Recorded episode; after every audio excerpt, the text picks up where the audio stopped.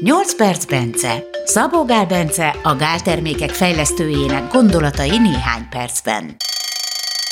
Vagy kicsit hosszabban.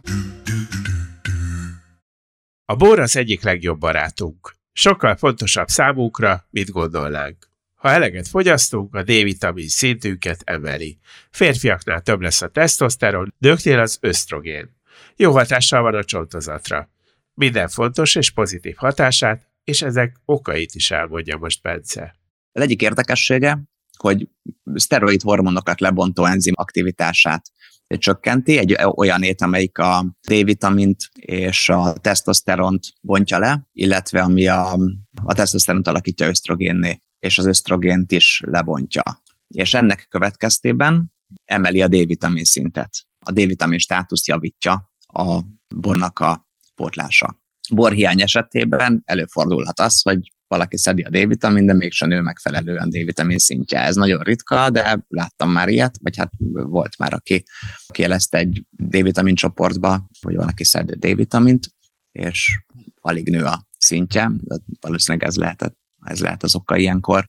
Férfiakban a borpótlása az növeli a tesztoszteron szintet, miközben csökkenti az ösztradiolt. Hát az egyik vizsgálatban nem tudom, 10-20 kal növelte a tesztoszteront, és a 30-40 kal tehát közel a felére csökkentette az ösztradiolt, ami tök jó.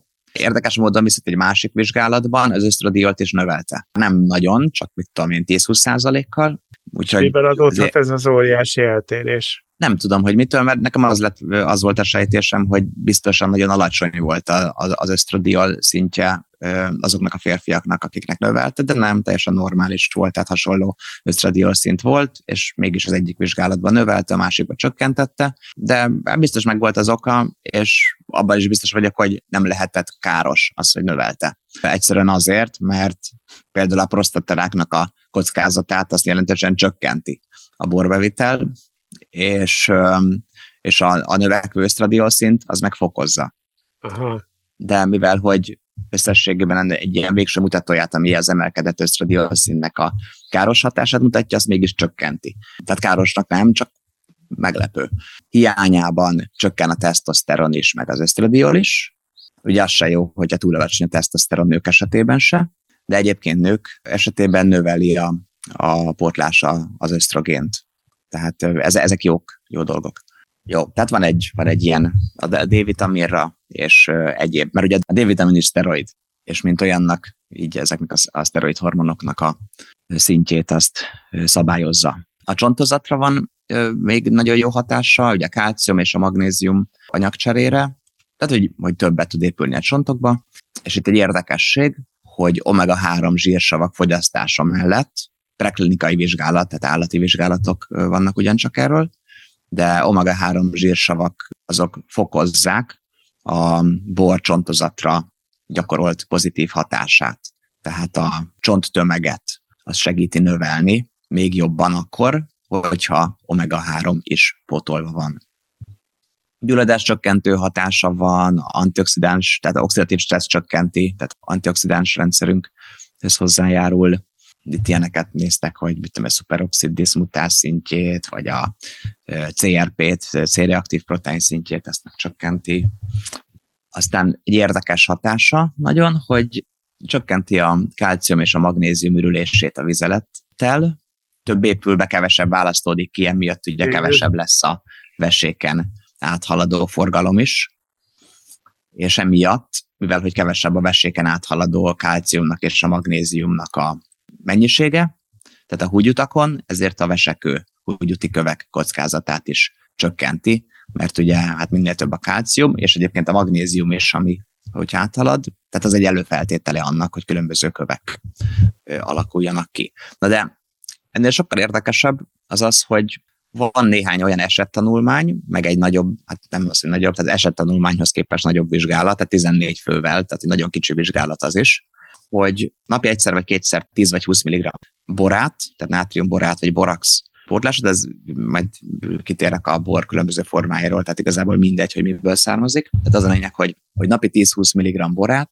az vesekövek kihajtásában, feloldásában jeleskedik. De annyira, hogy tehát ez elképzelhetetlen.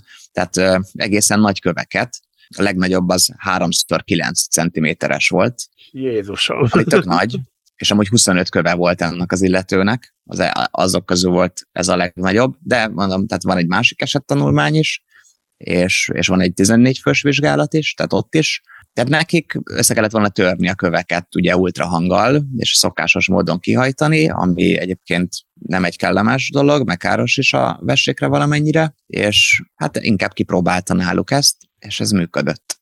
És fájdalommentesen, mert ez is egy lényeges dolog, hogy fájdalommentesen tudták kipisilni a köveket kis darabokba. Mindenesetre, hogyha valakinek veseköve van, akkor teljes biztonsággal tolhat nagy dózisú bort.